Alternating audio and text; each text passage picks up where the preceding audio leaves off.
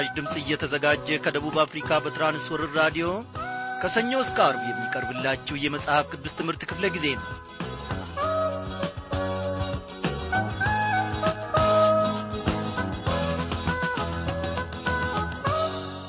ክቡራን አድማጮች እንደምን አመሻችሁ። የእግዚአብሔር የአባታችን የአምላካችን የታዳጊያችንና የፈጣሪያችን ፈቃድ ሆነና እነሆ ሁለተኛውን የአምስት ዓመት ትምህርት ብለን ልንጀምር በእግዚአብሔር ማዕድ ፊት ዙሪያ ተሰብስበናል። እግዚአብሔር አምላካችን በእውነት ወዶና ፈቅዶ ለባሪያዎቹ ለልጆቹ አስቦ እነሆ እንድንድን ዘንድ በጨለማ ላሉት ደግሞ ብርሃን ይሆንላቸው ዘንድ ይህችን ቀን አዘጋጀ ስለ እውነት ነው የምላችሁ ወገኖቼ። ምናልባት የአምስት ዓመቱን ትምህርት የመጀመሪያውን ጨርሰናል። ስለዚህ መጽሐፍ ቅዱስ አያስፈልገንም ጥናቱን የምንል ሰዎች ካለን ተሞኝተናል። አዎ ጥበቡም አምልጦናል ማለት ነው። የእግዚአብሔር ቃል በቃ አለቃ አይባልለትም። መንፈስ ቅዱስ በተለየ መንገድ ደግሞ እነሆ ትላንት የተረዳነውን በአዲስ መልኩ ዛሬ ወደ እኛ ይመጣል። ዛሬም ደግሞ እግዚአብሔር አምላካችን ፈቃድ ሆነና ብዙዎቻችሁ ደብዳቤ እየጻፋችሁ እኔ ይህ የመጽሐፍ ቅዱስ ትምህርት ብዙ አምልጦኛል። ከሰማውና ራዲዮ ከፍቼ ማድመጥ ከጀመርኩኝ ገና ዘጠኝ ወሬ ነው። አንድ ዓመት ተኩል ሆኖኛል። ሁለት ዓመት ብቻ ነው ከዚህ በፊት ያመለጡንን ትምህርቶች እንዴት እናገኛለን?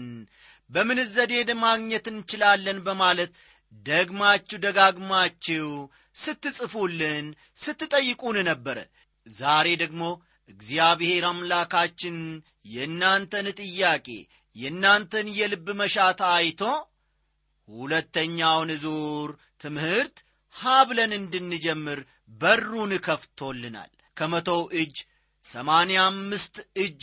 እነሆ በዚህ ጥያቄ እየተጠመዳችሁ በዚህ ጥያቄ እየተሞላችሁ እንደ ነበረ ከደብዳቤዎቻችሁ መረዳት ችለናል።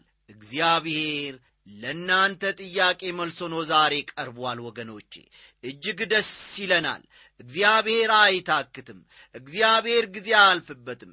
የእግዚአብሔር ቀን ዛሬ እነሆነና ደግሞ እኔም እናንተም በያላችሁበት አንድ ብለን የመጽሐፍ ቅዱስ ትምህርታችንን የአምስት ዓመቱን ለመጀመር ተሰብስበናል በማዱ ፊት። እግዚአብሔር ታላቅ ነው ወገኖቼ። ከዛሬ ጀምሮ ለአስር ተከታታይ ቀናት መጽሐፍ ቅዱስ ለዘመናችን ጠቃሚ ነውን? በሚል ርዕስ ላይ ተመርኩዘን ታላቅና እጅግ ጠቃሚ የሆኑ ነጥቦችን በጌታ መንፈስ ቅዱስ አስተማሪነት አብረን እንማራለን። ጊዜው ቢያልፍም አምስቱም ዓመት ቢጠናቀቅም እግዚአብሔር ግን አልረሳንም። እግዚአብሔር ሰው ይረሳል እንዴ?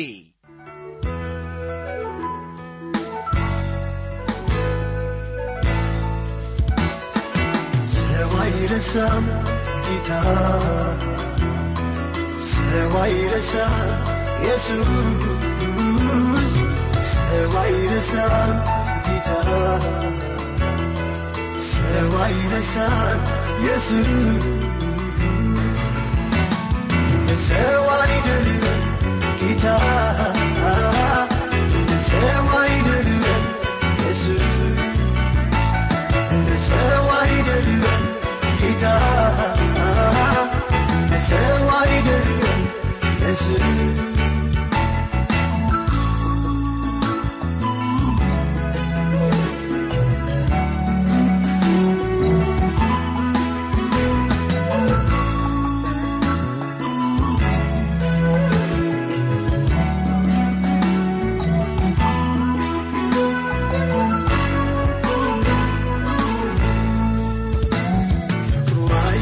ኢየሱስ አይቀዘቅዝ ወደ ታያምቀው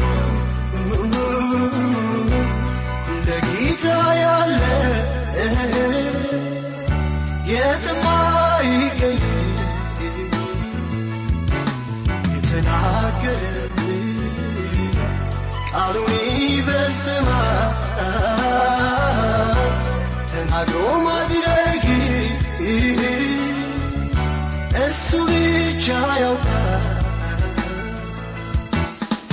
ሰው አይረሳም ጌታ ሰው አይረሳም ኢየሱስ ሰው አይረሳም ጌታ ሰው አይረሳም ኢየሱስ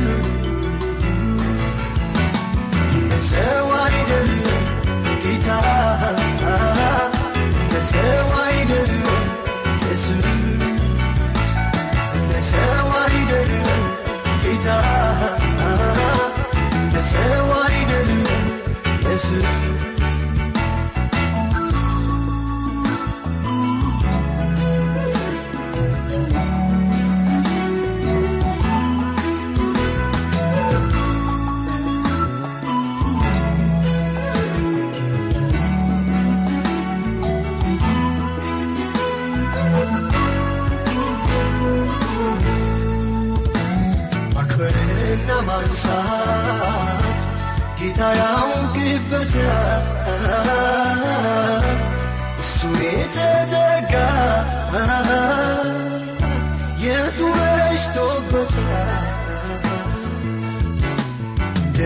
ንጋት ብርሃን ክብሩ የጀመረ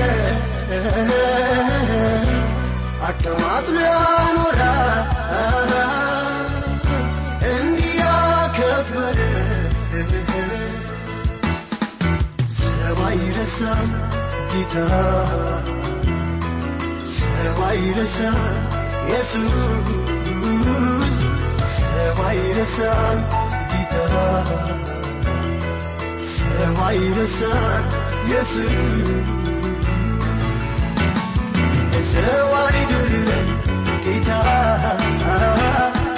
ሰው አይደለም ኢየሱስ ሰው አይደለም ጌታ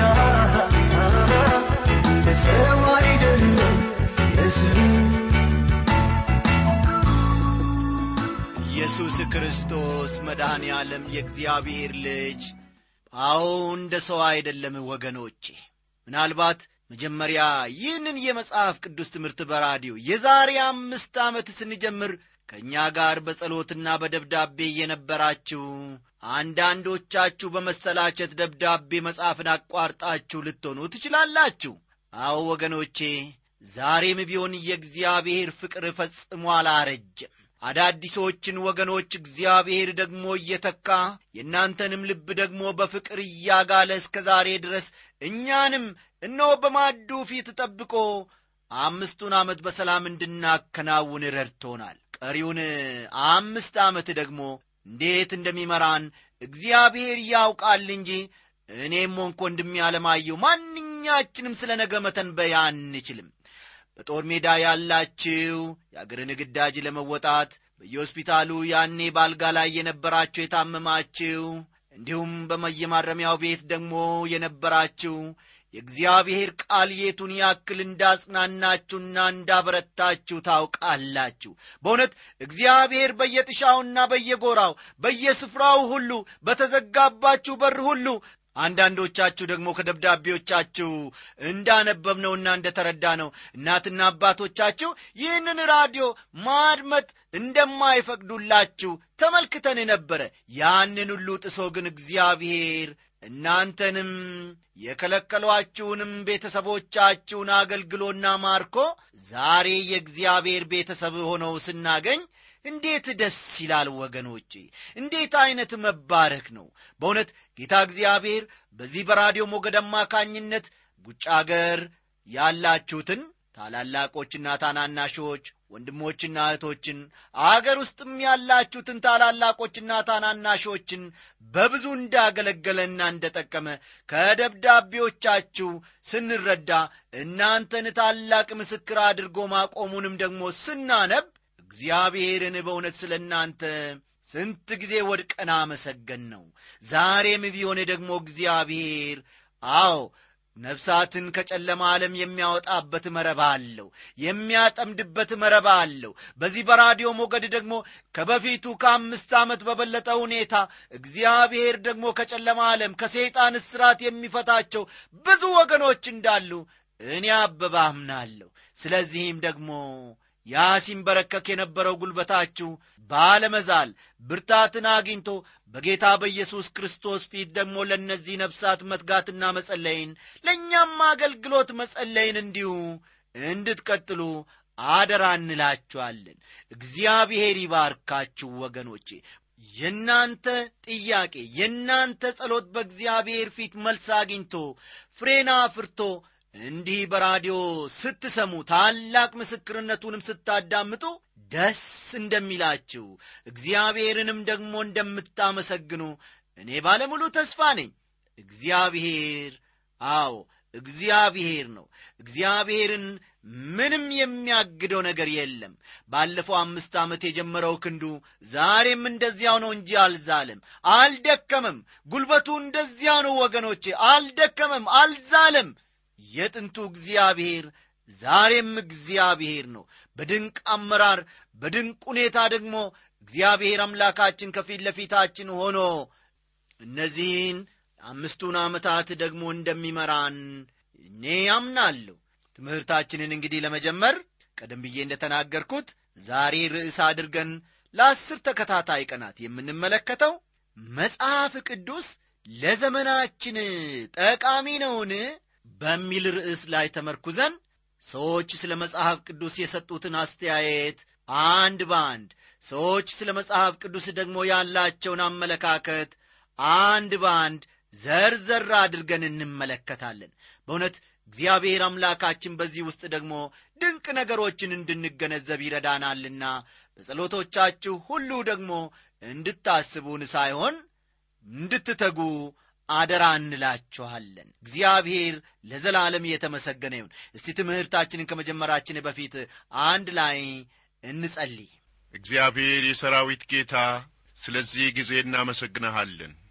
አምላካችንና መድኃኒታችን ሆይ እኛን ከመውደድ የተነሣ አንድ ልጅን ኢየሱስ ክርስቶስን ለእኛ አሳልፈ ሰጠ። እንዲሁም መንፈስህ በእኛ ውስጥ እንዲያድር አደረግ እውነትህን እንድናውቅ ባንተ ጸጋ ለመመላለስ እንድንችል ጸጋህን ደግሞ ሰጠህን። አምላካችንና መድኃኒታችን ሆይ በየዕለቱ ደግሞ ፈቃድህን አውቀን ተገንዝበን በፈቃድህ እውነት በቃሌ ብርሃን ደግሞ እንድንራመድ ቃልህን ሰጥተህናል እግዚአብሔር አምላካችን ሆይ ቃልህን የሚያስተምሩንንም ሰዎች ሰጥተህናል አምላካችን ሆይ ስለዚህ ነገር ሁሉ እናመሰግንሃለን የናዝሬቱ ኢየሱስ ቃልህን መማር እጅግ መልካም ነው። የዘላለም ዕድል ፈንታም እንደሆነ አንተ በቃሊ ውስጥ ተናግረሃል። እግዚአብሔር የሰራዊት ጌታ ሆይ እነሆ አሁንም ደግሞ የቃልህን ደጅ እንደ ገለጥክልን ሁሉ የበለጠ እንድታስተምረን እግዚአብሔር አምላካችን ሆይ እውነትህን በማስተዋል እንድናድግ አምላካችንና መድኃኒታችን ሆይ አንተ እንድትረዳን ደግሞ እኔ እለምንሃለሁ። ኀጢአታችንን በደላችንን ሁሉ ይቅርበል እግዚአብሔር አምላካችን ሆይ ቃልህን ለመማር የሚፈልግ የሚጠማውን ሕይወት በውስጣችን አንተ እንድትፈጥር እንለምንሃለን። እግዚአብሔር አምላካችን ሆይ ባሪያ በቃሊ ስናገር በብርሃንህ ብርሃንህን እናያለን አለ።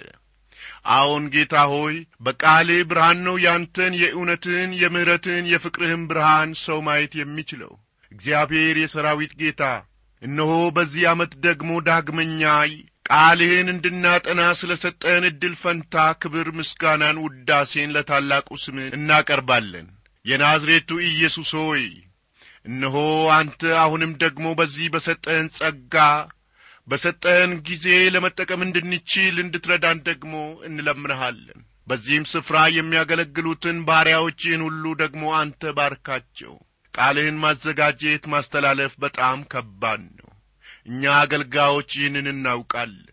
እግዚአብሔር አምላካችን ሆይ በዚህ ስፍራ ለሕዝብ የቃልህን ብርሃን ለማቅረብ የሚተጉትን ሁሉ አንተ እንድትባርካቸው እንለምንሃለን። እግዚአብሔር የሰራዊት ጌታ አድማጮችንም ሁሉ ደግሞ በያሉበት አሁን ራዲዮናዎቻቸውን ከፍተው በመስማት ላይ ያሉትን ሁሉ አንተ ከሰማይ ጸጋን እንድትሰጣቸው እንለምንሃለን። የናዝሬቱ ኢየሱስ ይሄ ትልቅ ዕድል ፈንታ ነው በቤታችን ውስጥ ሆነን በራዲዮ ቃልን እንድንማር ስለ ሰጠን ዕድል ፈንታ እናመሰግንሃለን ትልቅ የመጽሐፍ ቅዱስ ትምህርት ቤት ለእኛ ከፍተሃል። በዚህ ደግሞ ቃልን አውቀን አንተን እንድናገለግል እግዚአብሔር አምላካችን ሆይ የበለጠ ወደ አንተ ተጠግተን እንድንኖር ለሌሎችም ደግሞ የምስክርነት ሕይወት እንዲኖረን ነው። እንግዲህ ጌታ ሆይ ይህ የምንሰማው የምንማረው ቃል ወደ ሕይወታችን ገብቶ ደግሞ ፍሬ እንዲያፈራ አንተ እንድታደርግ በጸጋህም ደግሞ እንድታበረታታን በኢየሱስ ክርስቶስ ስም እንለምንሃለን። እግዚአብሔር አምላካችን ሆይ ይህንን የራዲዮን ፕሮግራም ስለ ከፈትክ እናመሰግንሃለን። ይሄ ትልቅ ዕድል ነው። ቃልን ተጠምተው ለመማር ለሚፈልጉ በቅርብና በሩቅ ላሉት ሁሉ ስላደረግከው ቸርነት ክብር ምስጋና ውዳሴ ለታላቅ ስም ይሁን። አሁንም ደግሞ በአዲስ መንፈስ እግዚአብሔር አምላካችን ሆይ በአዲስ የአገልግሎት ፍቅርና ቅናት የመንግሥትህን ሥራ እንድንሠራ አንተ እርዳን። ቀሪ ጊዜያችንን ሁሉ አንተ ባርክል። በጌታችን በመድኃኒታችን በኢየሱስ ክርስቶስ ስም አሜን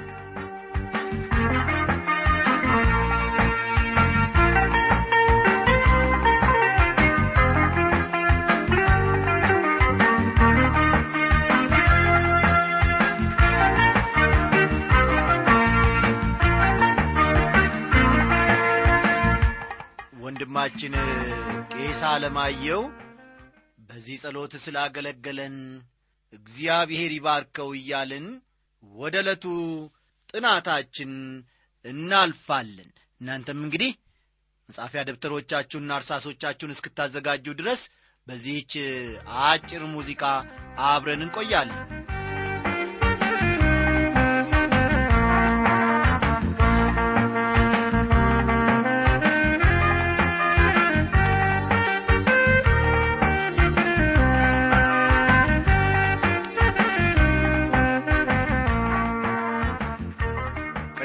ቀደም ብዬ እንደ ተናገርኩት ከዛሬ ጀምሮ ለአስር ተከታታይ ቀናት መጽሐፍ ቅዱስ ለዘመናችን ጠቃሚ ነውን?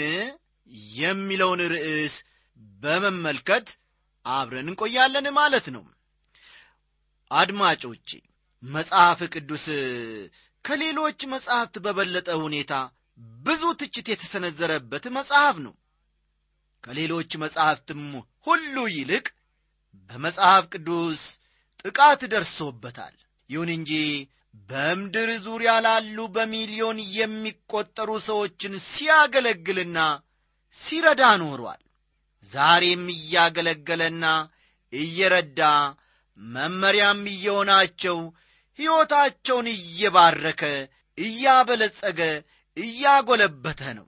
ይህን አገልግሎቱን መስጠት ከጀመረም ጥቂት ሺህ ዓመታትን አሳልፏል እንግዲህ በሰብአዊ ፍጡራን ላይ ይህን የመሰለ ተጽዕኖ ያሳደረ መጽሐፍን በጥንቃቄና በማስተዋል መመርመሩ አስፈላጊነቱ አጠራጣሪ አይሆንም።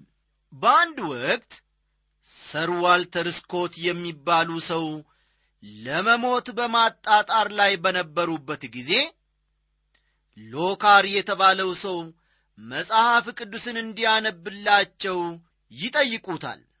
ይህ ሎካር የተባለው ሰው መጽሐፍት መደርደሪያ ላይ የነበሩትን የሰር ዋልተርን ስኮት መጽሐፍት በዐይኖቹ ከተመለከተና ከቃኘ በኋላ እንዲሁም መጽሐፍቶቹን ከቀኝ ወደ ግራ ጎንበስ ቀና እያለ እየተመለከተ እያገላበጠ ግራ የተጋባ በሚመስል ሁኔታ ወደ ሰር ዋልተር ስኮት ዞር አለና ሰር ዋልተር የትኛውን መጽሐፍ ላንብብሎት ጌታዬ? በማለት አልጋቸው ላይ ተኝተው ጣር ላይ እያሉ ይህንን ጥያቄ ያቀርብላቸዋል። ሰር ዋልተር ስኮት የሎካርን ጥያቄ እነሆ በጣር ውስጥ ሆነው ካደመጡ በኋላ ለምን እንደዚህ ያለ ጥያቄ ትጠይቀኛለህ ሎካር አንድ መጽሐፍ ብቻ ነው ያለው። መጽሐፍ ቅዱስን አምጣልኝ በማለት በደከመ ድምፃቸው ይመልሱለታል። በሞት አፋፍ ላይ ሆነው ለሚያጣጥሩ አንድ መጽሐፍ ብቻ አለ ወገኖቼ። ተስፋን የሚሞላ ተስፋን የሚያድስ የዛገን ሕይወት የሚያበራ የጨለመውን ሕይወት በብርሃን የሚሞላ ኦ የዛለውን ጉልበት የሚያቀና መጽሐፍ መጽሐፍ ቅዱስ። ይሁን እንጂ በሕይወት ያሉትንም የሚጠቅም መጽሐፍ ነው መጽሐፍ ቅዱስ። በጣም የሚገርመው ግን ብዙ ሰዎች የሕይወታቸው ማክተሚያ ላይ እስኪደርሱ ድረስ ወይም ደግሞ ችግር እስኪደርስባቸው ድረስ ለመጽሐፍ ቅዱስ ምንም ደንታ የሌላቸው መሆኑ ነው። አንዳንዶቹ ማረሚያ ቤት ወይንም እስር ቤት ሲወረወሩ የሚያጽናናቸው ከጎናቸው የሚቆም የሚያበረታታቸው ተስፋ የሚሆናቸውን በሚያጡበት ጊዜ መጽሐፍ ቅዱስን እላይታች በማለት ይፈልጋሉ ያፈላልጋሉ። በእንደዚያ ዐይነቱ ወቅት መጽናኛ የሚሆነንን መጽሐፍ ማግኘቱ በጣም እንደሚረዳ የታወቀ ቢሆንም ጤናማና የተስተካከለ ሕይወትን እየመራን ባለንበት ጊዜም ልንኖርበት የሚገባ መጽሐፍ ቢኖር መጽሐፍ ቅዱስ ነው። የዛሬው ሕይወትህን ወንድሜ ሆይ የዛሬውን ውጣ ውረድህን ልትቋቋም የምትችልበት መጽሐፍ የመሆኑንም ያክል ለሚቀጥለውም ዓለም መንገድህን የሚያመላክትህና የሚያመቻችልህ መጽሐፍ ቢኖር መጽሐፍ ቅዱስ ብቻ ነው። በሕይወት ዘመናችን ለሚገጥሙን አስደንጋጭና ጥድፊያ ለበዛበት ሁኔታ ዝግጁ የሚያደርገን መጽሐፍ ቢኖር መጽሐፍ ቅዱስ ነው። በእርግጥም መጽሐፍ ቅዱስ ከሌሎች መጽሐፍት ሁሉ የተለየና የላቀ መጽሐፍ ነው። እግዚአብሔር ለዘላለም ይክበር ይመስገን። ክብሯን አድማጮቼ መጽሐፍ ቅዱስ የብዙ ታላላቅ ሰዎችን ሕይወት እንደለወጠ ከብዙ መጻሕፍት አንብበናል ከሕይወታቸውም እነሆ ተረድተናል ተመልክተናል። አዎ መጽሐፍ ቅዱስ የብዙ ታላላቅ ሰዎችን ሕይወት ለውጧል። እነርሱም ደግሞ በተራቸው የዓለምን ሁኔታ መለወጣቸው እሙን ነው። እስቲ እነዚህ ታላላቅ ሰዎች ስለ መጽሐፍ ቅዱስ ከተናገሯቸው ጥቂቶቹን ልጥቀስላችሁ። በአንድ ወቅት አንድ አፍሪካዊ ልዑል የእንግሊዟን ንግሥት ንግሥት ቪክቶሪያን ለመጎብኘት ወደ እንግሊዝ አገር ይሄዳሉ። በመወያየት ላይ እያሉ አፍሪካዊው ልዑል ለእንግሊዟ ንግሥት ቪክቶሪያ እንዲህ በማለት ጥያቄ ያቀርቡላቸዋል። ንግሥት ቪክቶሪያ ሆይ ለመሆኑ የእንግሊዝ ታላቅነት መሠረቱ ምንድን ነው በማለት በጣም አስፈላጊ ጥያቄ ይጠይቃሉ። የእንግሊዟም ንግሥት በሚያምር ሁኔታ የተጠረዘ መጽሐፍ ቅዱስ አንስተው ለአፍሪካዊ ልዑል እያሳዩ አየ።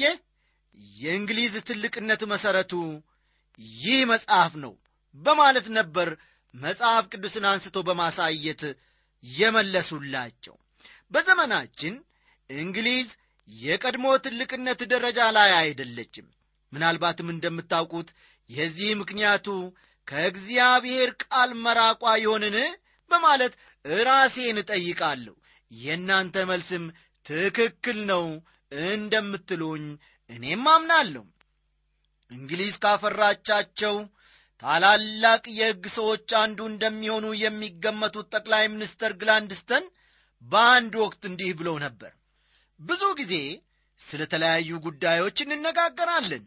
እንደ እውነቱ ከሆነ መነጋገር ያለብን ስለ ወንጌል ነው ካሉ በኋላ ወንጌል ብዙ ነገሮችን ማስተካከል ይችላል አሉ። ታላላቅ የብሪታንያ ወይም ደግሞ የእንግሊዝ ባለሥልጣኖች ክርስቲያኖች በመሆናቸው ደስ ይለኛል። ላለፉት አምሳ ስምንት ዓመታት ሥልጣን ላይ ነበርኩ። ለአስራ አንድ ዓመታት ያክል የእንግሊዝ መንግሥት ካቢኔ ወይም አባልም ነበርኩ። በእነዚህ ዓመታት ክፍለ ዘመናችን ካፈራቻቸው ስድሳ ታላላቅ ምሁራን ጋር በቅርበት ተገናኝቼም ሰርቻለሁ ከአምስቱ በቀር ሁሉም ክርስቲያኖች መሆናቸውን ነው ያረጋገጥኩት ሲሉ በልባቸው ያደረውንና የተገነዘቡትን ምስክርነት ሰጡ። ዛሬ ወገኖቼ ከተከሰቱት ችግሮች ብዙዎቹ ጥቂት ክርስቲያን ባለሥልጣኖች ለእግዚአብሔር ቃል ጊዜ የሚሰጡ መሪዎች በጣም ጥቂቶች ስለሆኑ እንደማይቀር በበኩል ያስባለሁ በአሥራ ስምንተኛው ክፍለ ዘመን ከነበሩት ታላላቅ ሳይንቲስቶች አንዱ ሚካኤል ፋራዳይ ነበረ። መሪ የሚሆናቸው ይህ ብሩክ የእግዚአብሔር መጽሐፍ እያለላቸው ሰዎች ለምን ግራ ይጋባሉ? ለምንስ መንገድ ይስታሉ? በማለት እኚህ ዕውቁ ሳይንቲስት ሚካኤል ፋራዳይ መናገራቸው ይጠቀሳል። ስለ ሳይንቲስቱ ሚካኤል ፋራዴይ በአንደኛ ደረጃ ትምህርት ቤት ሳትማሩ እንደማትቀሩ ብዙዎቻችሁን እገምታለሁ። ቀደም ብሎ በነበረው ክፍለ ዘመን የነበሩት ሳይንቲስቱ ሰር አይዛክ ኒውተንም መጽሐፍ ቅዱስ እውነት ከሆነ ሰዎች በሰዓት አምሳ ማይሎች መጓዝ ወደሚችሉበት ዘመን ተዳርሰናል ማለታቸው ይነገራል። ለዚህ አባባላቸው ቮልቴር የተባለው ፈረንሳዊ የሃይማኖት ተጠራጣሪ ምስኪን አይዛክ ይህን ትንቢት የተናገረው በዕድሜ ጃይቶና በአእምሮም ደክሞ በነበረበት ዘመን መሆኑ ያሳዝናል። ይህም መጽሐፍ ቅዱስ ጥናት በአንድ በሳይንሳዊ አስተሳሰብ በበለጸገ ምሁር ላይ ለሚያስከትለው ውጤት አይነተኛ ምስክር ነው በማለት ነበር ሽሙጥ አዘል ምላሽ የሰጠው። አድማጮቼ ቀደምቶቹ የአሜሪካ ፕሬዝዳንቶች መጽሐፍ ቅዱስን አስመልክቶ የተናገሩትን መስማት ምናልባት ብዙዎቻችሁን ደስ ሳሰኛችሁ እንደማይቀር አስባለሁ። ሁለተኛው የአሜሪካ ፕሬዝዳንት የነበሩት ጆን አዳምስ ሩጫና ውጣ ውረድ የበዛበት ጊዜና ውሱን የመረዳት ችሎታዬ እስከፈቀደልኝ ድረስ ቅዱሳት መጻሕፍት ላይ ባደረግኩት ጥናት መጽሐፍ ቅዱስ ታላቅ መጽሐፍ መሆኑን ተገንዝቤያለሁ ከየትኛውም ቤተ መጻሕፍት ይልቅ አለኝ የምለው ጥቂት ዕውቀት የተካተተው በዚህ መጽሐፍ ነው። ካለኝ ዕውቀት ጋር የማይጣጣመውንም ይበልጥ አጠናለሁ ይበልጥ እመራመራለሁ ብለዋል ፕሬዚዳንት ጆን ኩዊንሲ አዳምስ በዚህ ዓለም እንዳለ ሰው ለዚህ ዓለም ሰዎች እናገራለሁ። ቅዱሳት መጻሕፍትን መርምሩ። መጽሐፍ ቅዱስ በየትኛውም ዕድሜና በየትኛውም የሕይወት ሁኔታ ባሉ ሰዎች መነበብ ያለበት መጽሐፍ ነው። እንዲህ ምስል አንዴ ወይም ሁለቴ ብቻ መነበብ አለበት ማለት አይደለም። ካሉ በኋላ ጥቂት በጥቂት በየዕለቱ መነበብ አለበት ማለቴ ነው ብለው ነበር። አሜሪካንን ታላቅ አገር ያደረጓት የቀድሞዎቹ ፕሬዝዳንቶች በማያገባን ውጊያ እንድንሳተፍ አላደረጉንም በየአደባባዮቻችን የሚታዩትን ችግሮችም መፍታት ችለው ነበረ ምናልባትም በዚያ ዘመን የነበሩት ችግሮች እንደ ዘመናችን ችግሮች ውስብስብ አልነበሩም የሚል ሐሳብ ታቀርቡ ይሆናል። ይሁን እንጂ በዘመኑ ለነበሩ ሰዎች የዘመናችንን ችግር ያክል ውስብስብ እንደ ነበሩ ልነግራችሁ ፈልጋለሁ ብለዋል ነፍሴን ከሞት አይኔን ከእንባ ከመሰናክል ኢየሱስ አድነሃልና ነፍሴን ከሞት አይኔን ከእንባ ከመሰናክል ኢየሱስ አድነሃልና ነፍሴን ከሞት አይኔን ከእንባ ከመሰናክል ኢየሱስ አድነሃልና አዎ ወንጌል የሰውን ነፍስ ከሞት ይታደጋል። የኔንም የእናንተንም ታድጓልና ይህንን ለሰጠን ጌታ እግዚአብሔር አምላካችን ክብር ምስጋና ይግባው ደብዳቤዎቻችሁ አይለዩን ጸልዩልን ጻፉልን። ደህና ደሩ።